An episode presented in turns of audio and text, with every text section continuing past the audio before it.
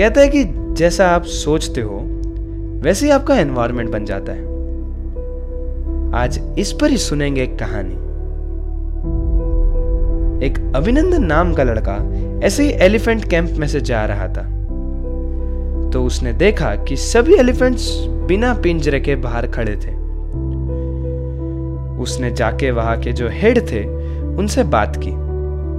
बोला कि जितने भी हाथी है, वो बाहर बस एक छोटी सकड़ी से बंधे हुए हैं। वो भाग जाएँगे। तो जो वहाँ के हेड थे, उन्होंने बोला कि ये जितने हाथी है, वो पिछले पाँच सालों से यही सकड़ी में बंधे हैं।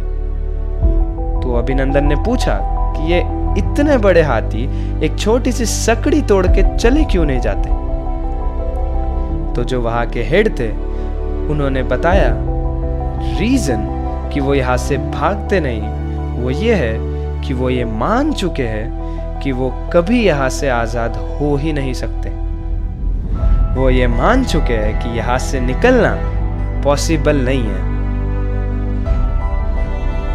तो ये कहानी से हम ये सीखते हैं कि भले दुनिया तुम्हें कितना भी पीछे खींचने की कोशिश क्यों ना करे, तुम कभी ये मत सोचना कि तुम्हारा ड्रीम इम्पॉसिबल है।